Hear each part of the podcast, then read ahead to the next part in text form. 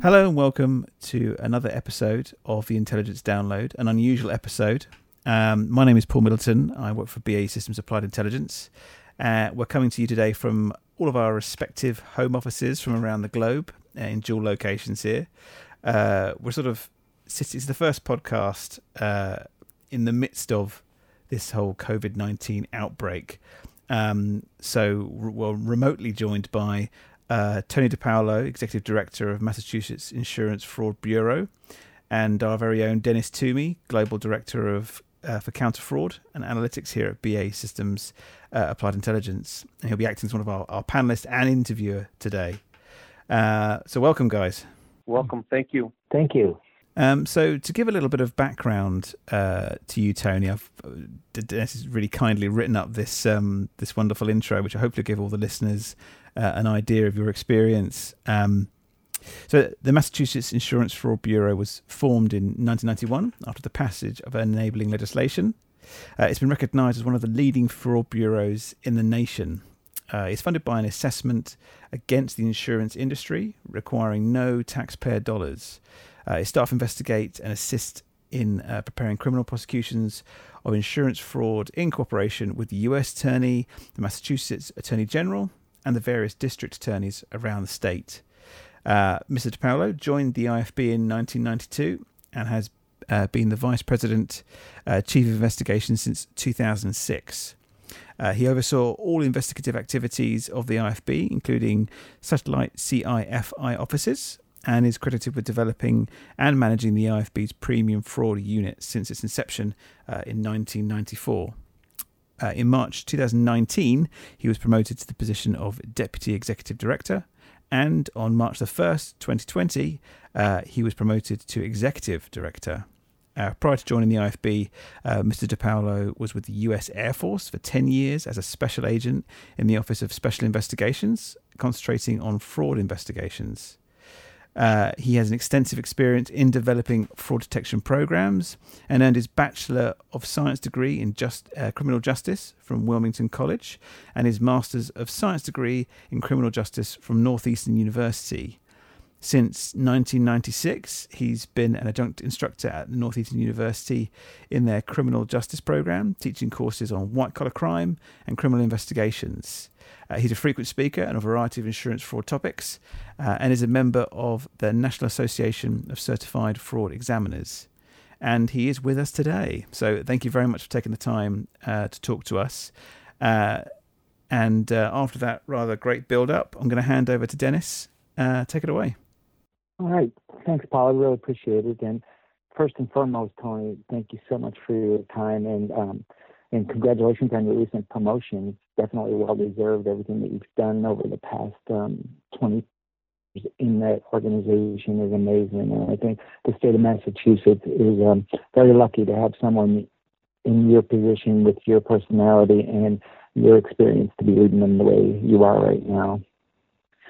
So I think, you know, the overview gave kind of a brief, um, and it didn't do really the IFB justice, and I just want to tap into that a little bit more, just so the people that aren't familiar with the Massachusetts Insurance Fraud Bureau, um, who you are. I know you have some amazing people that work really hard to help the insurance industry fight fraud, and you know, just wondering, you know, first, can you you know, kind of give us an overview of how your organization is structured and organized, and maybe give us a definition of, of what the SciFi or CIFI offices are and how they're operating in the state of Massachusetts. Sure, uh, but first uh, I wanted to thank you and Paul for uh, for having me. Uh, I greatly appreciate that and the kind words that both of you have expressed. Uh, it is uh, very much appreciated. And again, it's an honor to be with you this uh, today. The um, I guess the one thing first I would like to start off with is that the, the Insurance Fraud Bureau of Massachusetts was when it was created. We were created by state statute, and the reason that is important is is that uh, we are not like any other fraud bureau in the country even though we most fraud bureaus are created in some form of a statute or created within a state organization, here in Massachusetts, we are created by statute. We only conduct criminal investigations but we are privately funded, as Paul had said earlier, by uh, assessments to the industry. 50% come from the workers' comp insurance carriers, the other 50% come from the auto, automobile insurance carriers. However, the statute does say that we investigate all lines of insurance, and as just to you know make sure that this point is well taken, is that we only do criminal investigations. Uh, we get referrals from mainly from the insurance industry, um, but that we also have a 1-800 hotline number system set up. We get a lot of referrals through that. We get a lot of referrals from uh, local law enforcement, uh, prosecutors uh, that are working in the state that know of our existence will also get us involved in some of their cases that they're looking at. That they think that we that there's an insurance fraud component that we can assist with.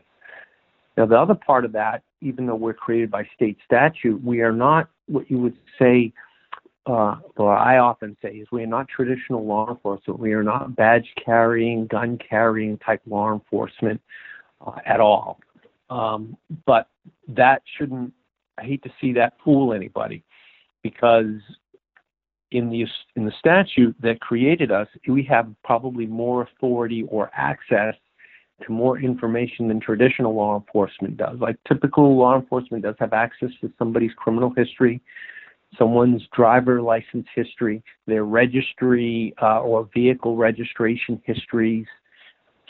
But the Fraud Bureau, in, in addition to those systems, has access to tax records at an individual and in a business, unemployment systems records, uh, including claimant information, business information, um, welfare information, um, just to name a few. So our ability to get access to information is well beyond the uh, the access that the traditional law enforcement would have.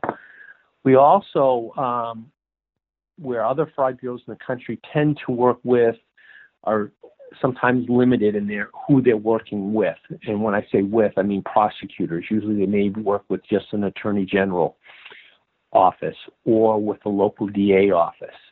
Um, here in Massachusetts, I am proud to say that we work with all three levels of prosecution. Uh, we have had cases that we work with the uh, federal at the U.S. Attorney's Office. We partner with the FBI and IRS, postal inspectors, to name a few, on a number of cases. We also work a lot of cases with the Attorney General's office uh, and with local district attorneys' offices uh, throughout the state. Um, and that is probably, um, and that's where it gets to how we got into the Sci-Fi program. Sci-Fi program, C-I-F-I, or as we call it in-house, the task force, is a program that was developed uh, over 15 years ago with as a result of a staged auto accident in the northern part of the state uh, in the city of Lawrence. Uh, it's the northeast corner of the state of Massachusetts. There was uh, uh, an individual, a grandmother, who was actually helping to set up a staged auto accident. She was actually killed in that staged auto accident, and the local district attorney and the local police chief reached out to the fraud bureau to help with the assistance of that matter and we quickly uh, that helped us open or opened the door for us to get to get fully involved in uh, in those type of staged auto accidents. To we were already investigating them, but this really opened up an umbrella to actually dig into that. And what we did is we started to track information from our, one of our sister organizations, the Automobile Insurers Bureau, was tracking the uh, the amount of bodily injury claims that would happen in a particular community. And Lawrence at that time was in excess of uh, for every hundred accidents, they had more over a I think it was some the number is somewhere around 140 bodily injury claims for every 100 accidents. The state average was somewhere in the range of 45 to 50 at the time. So once we saw that, we dug into that, and then we went around the state with meeting with local district attorneys and law enforcement officials in communities where the bodily injury claim was excessively high. And since that program started, as I said, well over 15 years ago, we've seen a significant decrease in uh, staged auto accidents there's been a significant decrease in the amount of uh, of claims that are having to be paid by the industry on uh, that we believe are basically phony, fraudulent type claims, and that obviously generates a lower premium for individuals who have to pay uh, auto insurance in the state of Massachusetts. The one other point I did want to make about the statute that uh, does carry a lot of weight here with ins- insurers throughout the uh, state of Massachusetts is, is there is a uh, statutory um, immunity. If a, if a carrier does refer a matter to us for fraud, uh, they do get immunity from that for, for the and it's tied to the statute. Um, I could keep going on. Do you want me to continue to go on with the staff, Dennis, or or that that's because that's a mouthful I think I've said so far. No, I think it's great, Tony. I think it's it's really it's really good information and it's it's um, interesting to me. Um, I've actually had some experience with you in the cases that you've done um, over the years uh, um, when I was with an insurance carrier in Massachusetts. Um, just, yes. The sci the SciFi program is like um, in law enforcement world they refer to it as community policing, and that's kind of the model that you guys are following. Is that what I understand? Yeah, uh, I yeah, we we followed it maybe in the sense of community. It was more of prior to this event, the typical insurance fraud investigation with the Fraud Bureau in Massachusetts was would investigate the case. The case would get referred to. Um, most of them were being referred at that time to the Attorney General's office. There were some cases being referred to the U.S. Attorney's office at the federal level. Uh, but majority of them were going to the Attorney General's office. And at that time, we had uh, about 20 to 25 investigators. So there was a lot of investigators sending a lot of cases to the Attorney General's office, and there was a, you know, basically they were somewhat being overwhelmed with the number of cases. Then when this event happened, uh, it really opened another avenue for prosecutions uh, for us to take this this type of auto issue directly to the local district attorney, partnering with the local law enforcement in that particular community. We could all work directly together, uh, and we put investigators right in those communities. Um, some some of them have you know there was two three four investigators in different communities that would work directly with that with the local police department. And that worked out to be uh, really fantastic uh, for everybody involved for the uh, for you know for the insureds you know the people who were paying the insurance bill insurance companies um, for us to getting uh, our cases out there and making sure they're getting prosecuted, it was it really opened up a door that uh, hadn't been opened before. Yeah, I think that's great. I mean, and the statistics speak for themselves and the impact that that program has had. So, congratulations on that too. Um, Thank you. Just real quick, and you know, and you have some really, really amazing people that are working hard, like I said in the introduction, um, to help the carriers fight insurance fraud and to deter the insurance fraud from happening in the Commonwealth of Massachusetts. Maybe you could just kind of talk about how your organization is structured before we jump into the sure. meat of the uh, um, podcast. Sure. Um, when I first started in '92, you you know, investigate. You know, people were hired to be investigators. To um, a lot of them had more towards a law enforcement type experience, um, and and it didn't. And you worked everything. You, you could you could have an auto case, a workers' comp claimant case, a homeowner's case, a workers' comp premium fraud case. Um, it, it didn't it didn't matter. They were, you know, in they just were farmed out. Whatever the next case on the shelf that needed to get worked, that's the way it went. Um, as we started to move forward, with the first one being really uh, premium fraud, workers' comp premium fraud, we started to notice that um, if you could get people who had a certain kind of skill set into a particular type of fraud, maybe they were more attuned with that, more comfortable with that, um, we were much more successful. And, and as time's gone on, and then when I became chief of investigations, we really pu- I started to push that. We created units so that people could specialize long term. We found that uh, if they're specialized, like a in a type of case, they're much more successful over in you know long term. Now that success is created. We have a provider fraud unit. They work on medical uh, medical issues, ring activity with lawyer, doctor type of um, you know cases. We have our workers' comp unit who specialize um, in premium fraud and claimant fraud. Most of the cases, though, tend to be uh, premium fraud that they work. We have this. We have the sci-fi's.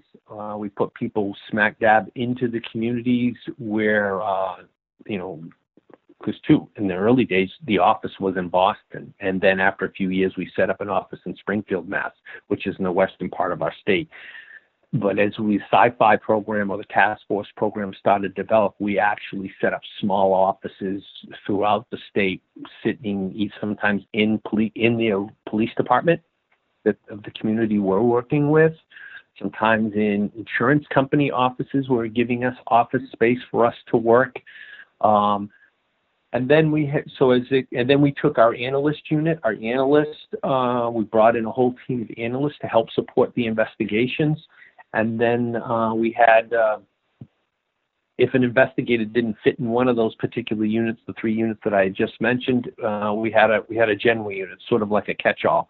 Um, they sat in Boston and would work uh, any case that didn't fit, wasn't comp, wasn't a provider, or wasn't a sci-fi case. They worked that case. So, long, long story short, we found that if you tend to get people specialized in certain types of investigations, they tend to learn the skill set very quickly. They're able to move the cases much faster, and then they can explain it and work with a prosecutor uh, and make that that relationship enhance that relationship. Yeah, no. So I mean, that's a, that seems to be a uh, really well thought out organized structure um, that really suits the needs of the Commonwealth. But I was also saying that I think you have a really strong analytical unit that does the link analysis, the data crunching to support those teams that you just mentioned. Is that right? Yes, they do. The uh, the analyst we have a we have a team of analysts that will actually support the invest the usually on the make, bigger investigations like your uh, provider, your pre- workers' comp premium cases, they definitely uh, support those investigations. That's where most of the cases they support.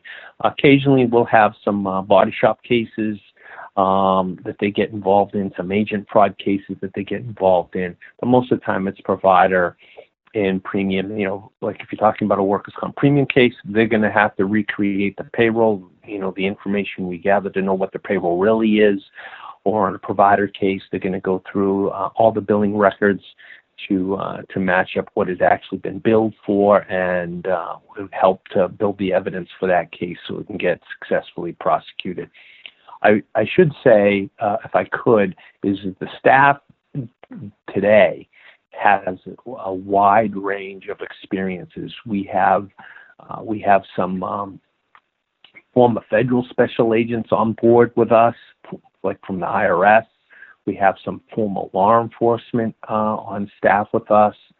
We have uh, some former um, from SIU investigators. And about five, six years ago, we started our own little, uh, I say little in the sense that it was, uh, we don't have a huge number of them, but we have our, we did our own homegrown trainee program that we will bring people in um, with limited experience, and we put them through what we think would training that would make them uh, to be a successful investigator for the fraud bureau. So we so we have a wide range of experiences with with people for the program.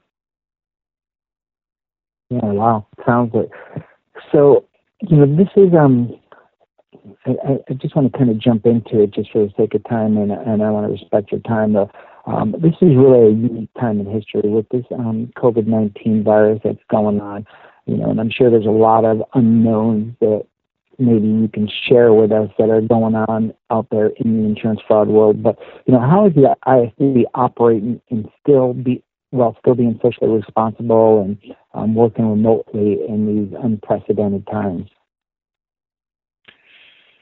Well, that it is. It is, it is unprecedented times. Uh, that you know, you hear that a lot, but it is. Um, we're having to uh, back on March 18th. We put all our investigators uh, working from their home uh, to uh, deal with the social distancing and to keep them uh, at you know away from harm.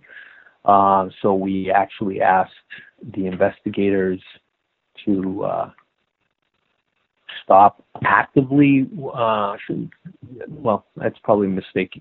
Poor choice of words on my part, but we wanted them to go back through their inventory of cases to see exactly what cases we have, if uh, and so that they, we can continue to keep working. However, the obviously I said at the very beginning we're here to do criminal work. So to get criminal work, that means you're going to send cases to prosecutors. Well, the court systems in Massachusetts has pretty much stopped. Um, they've put a hold on it, and courts are really only open for emergency kinds of cases. And grand jury investigations are kind of somewhat on a hold because you can't have uh, a large group of people together because the social distancing and not spreading the virus. So basically, the big the big thing is is we're having to do everything um, virtual. Um, it's working. Uh, we are in week three. Uh, so far, so good. Um, investigators are working cases. Cases are getting done. Um, that is that is for sure because I am you know because we see I see that all the time. Our case management system lets me know that people are working and they're actively working. So. Yeah. So, do you anticipate a huge um, backlog for, in the court systems on insurance fraud, and do you think that, um, or or are the the way that you're organized with the Attorney General's office and the U.S. Attorney's office um, able to handle some insurance fraud when we come out of this? Do you think there's going to be a huge spike in prosecutions, or do you think that it's just going to slowly but surely um, pick up as normal? Probably a question because you don't know. I mean, it's you don't know what to expect. Yeah, no, no, it's it's hard to know for sure. It is hard. It is hard to know for sure. Will we have a huge spike or will it level off? Um, this is something that nobody has ever experienced before. Um, I do think, from what I am hearing from different folks in the uh, in the insurance industry, that they are seeing some spikes. They're seeing some spikes in the property area where you have, uh, you know, some claims of you know, jewel, jewelry losses. You have business interruption claims with water damage, food spoilage. Um, some companies are seeing an increase in workers' comp claims. So uh, I do think you're gonna you're gonna see that kind of activity. Uh, there'll there'll be some form of an increase. Uh, that is for sure. Now, how that plays out for us? Oh, I'm sorry. Go ahead, Dennis. Sorry. No, no, no. I was just saying that's interesting. Didn't mean to interrupt you. No, that's. Uh, and on the other side, though, is is right now our current system, we have not seen a significant uh, increase uh, in our referrals as of yet. Um, it is, and that's the way the system's supposed to work, though. So I'm not overly shocked by that. Should we be seeing more or should we see less? I'm not surprised by that because, too, everybody is, you know, around, especially here in the New England area, uh, or definitely in the East Coast is working from home. So there's going to be, I think, the initial lull of activity of people trying to get adjusted to that home working environment. And then you're going to see a rise up when people start getting back to actually working, uh, getting settled in there, working from home, home mode. That I think then we're going to start to see increases in referrals starting to come up. But we have not seen a decline, but we also haven't seen a significant rise uh, in in the system in the information that we're we are definitely directly receiving. Yeah, and that, that aligns with some of the other economic downturns that we've seen in the past. I think in 2008, there was a little bit of lag before the referrals started to spike. And I think there was a study done by um, the Division of Insurance in Florida that showed like a 21% increase in referrals um, when they started coming out of the economic downturn.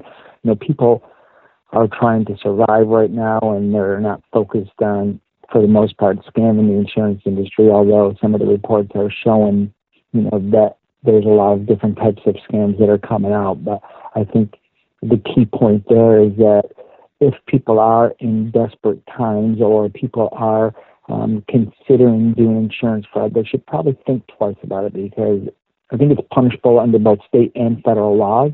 And if they're thinking about taking advantage of this situation in Massachusetts, you know, they probably should think twice because you guys have time on your side, right? There's, there's a five to six year statute of limitations to prosecute people that decide to cross that line. Oh, that's for sure. That that you know, this isn't uh, insurance fraud. I, I guess if you want to look at it, is is it's more of a mar- marathon. Yeah, the scammer can probably try to hit the insurance company and maybe initially think that they won because they got a payment. However, uh, long term, time is on the fraud bureau side. Uh, I got a high level professional group of people who are, are going to be aggressive about the cases we work. We have time on our side, as you said. We have five and six year statutes of limitations. Um, you you can run, but you can't hide. Um, that is for sure. And the one thing I did want to add on one point you had made, uh, Dennis, is is that I do think where right now where you have an uh, economic stimulus package being put out, um, people are trying to, you know, the federal and state governments are trying to support people and take care of people who may get laid off from their uh, from their jobs um, and the court system's being put somewhat on a pause for right now. Uh, even here in Massachusetts, they talk about you know there's no evic- no evictions, um, all the all those court systems being on hold. There's no, no one can really do anything. So um, no foreclosures, nothing like that. That is all being on on somewhat on a pause or a hold so that in turn, I think, kind of pushes uh, fraud to the insurance industry off a little bit. You know, even like with car loans, they're not going to repossess cars and all that sort of put on a hold, so people can go ahead and still use the, you know, stay in their homes, use their cars, and there's no direct financial impact immediately. That may be somewhere down the road here that we then see it after when we start to come back from all this. And uh, so it's it's just a it's probably just a matter of time. Hmm, that's interesting. You know, I never thought about the stimulus package that's being put out as a um, fraud deterrent almost because they're allowing people, you know, to get through the economic downturn and, and still maintain their standard of living that they currently have without any repercussions from the financial industry. That's that's that's an interesting way of looking at it too you know, I think that that brings up another point too. You know, I think if if people in the Commonwealth of Massachusetts or anywhere in the world are are are considering doing fraud, like I said, they should probably think twice about it. But I think the carriers are are so empathetic and very um, amenable to people's situations. So rather than trying to change the facts of an accident or uh, misrepresent themselves in one way or another, they should probably talk to their carriers and communicate with the carriers because now is the time if you have a situation that is a covered loss that you really want to make sure you're accurate with that and work with the carriers and they'll try and find coverages for you. And I know that just from experience that, you know, that in these times of catastrophes or um, disasters, it's it's better to work with the carriers than misrepresent themselves in other ways. Oh, that's for sure. They definitely should. It's, it's whatever the situation. They should definitely reach out to the carriers, to their banks, to their whatever, to talk to them to uh, right away. You know, if you think you can have a problem, talk about that right away. Don't do not wait till the situation becomes out of hand. right? So, you know, I, I know we're running out of time here quickly, and I know you and I could probably talk all day about this subject and some of the different things that are, are going on in the world today. It is a, um, a very unique time where personal lives and professional lives are colliding, and we're trying to figure out how to do um, our jobs to the best of our abilities. But, you know, um, just, you, I know you don't have a crystal ball or how you think this crisis is going to change the way we do business as a fraud fighter or in the insurance industry. But do you have any kind of thoughts or closing thoughts about how where we're going as an industry as a result of this um, crisis? Well, I think it makes um, it does make people look a little differently in how they're having to to work, like you said, um, being able to balance their their family needs, their personal needs, um, but at the same time, we still, as you said, we still have a job to do. And from my perspective, at the you know Insurance Fraud Bureau of Massachusetts, we're still working and aggressively still working. Um, may you may get a little bit of you know when I use that analogy of marathon, you may be a little bit ahead at uh, mile five, but you still have a long ways to go uh, to get to that finish line. So we will we'll be on you know on the scammers' tails uh, very quickly. This is just probably a bump in the road, but we're going to continue to do it and um, and and work hard and to keep to keep going. It is it is definitely different. This is definitely a different world right now, but I do think it's just a matter of time before we come back out of that and uh, and get up to uh, get back to a normal, full operational way of doing business. Okay, great. You know, and I know there's things that are going to really change from a technological perspective. Speaking from BAE's um, perception here, I think you know some technology that's going to automate things and the social distancing and identifying suspicious activity or suspicious behavior or even deceptive behavior in um, some of the clinics. That technology is really going to help us um, move forward over, and this might even be the kind of um, thing that pushes us to a new level of technology innovation. So I think you know that working with the technology to fight fraud is probably going to be we're going to work a lot closer together than we have in the past. I think. Well, I agree. I think that that even in our own little world of Massachusetts, is seeing that very quickly. Being able to uh, to do a lot of stuff virtually or through you know technology, um, and how quickly we were able to ramp up to get people working from home and accessing to all kinds of information that way is is uh, it, it actually could have some significant benefits down the road and able to uh, for everybody to share information and be more aggressive on their investigations. That's for sure. Yeah. Okay, great, Tony. Really appreciate your time today. I think it's, been very insightful. You know, it's really good to hear that Massachusetts is, um, has a very unique situation with the Insurance Fraud Bureau and the relationships with prosecutors, law enforcement, and the insurance industry. And I think some of the things that you're doing are are very um, forward thinking and um, leading the way that the rest of the fraud industry world is going to um, follow or if they haven't started to, they will probably in the future. So I really appreciate your time. Um, again, just echoing Dennis's thoughts, you know, it was fascinating to hear from you, especially at this this uh, pretty unique time. I think there's going to be a lot of a lot of uh, thoughts going around from various uh, various people, but I think one thing that seems to be um, uh, being echoed by everyone is that there's a lot of unknowns, but at some point we will get through this. And as you pointed out, you know, it is a marathon, not a sprint. Uh, and once we do come out the other end, I think there are going to be some really interesting learnings from this, but also, uh, you know, the backlog, like you said, will be caught up. And if you're going to do bad things, you're going to get caught. Right. That that is that is for sure. You definitely will be. You will be caught.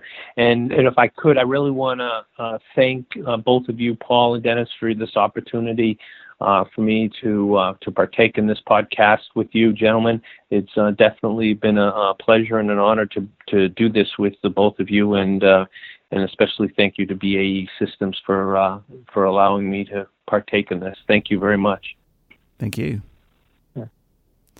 Um, so, Dennis, Tony, thank you very much for taking the time to talk to us today. Uh, obviously, uh, stay in your homes and stay safe. I think it's probably the, the, the resounding message that everyone's giving today. Um, but thank you again, uh, and to all listeners at home, uh, take care. Uh, if you want to subscribe to the Intelligence Download, uh, simply go to your favorite podcast app and hit subscribe. Um, and we'll see you very soon.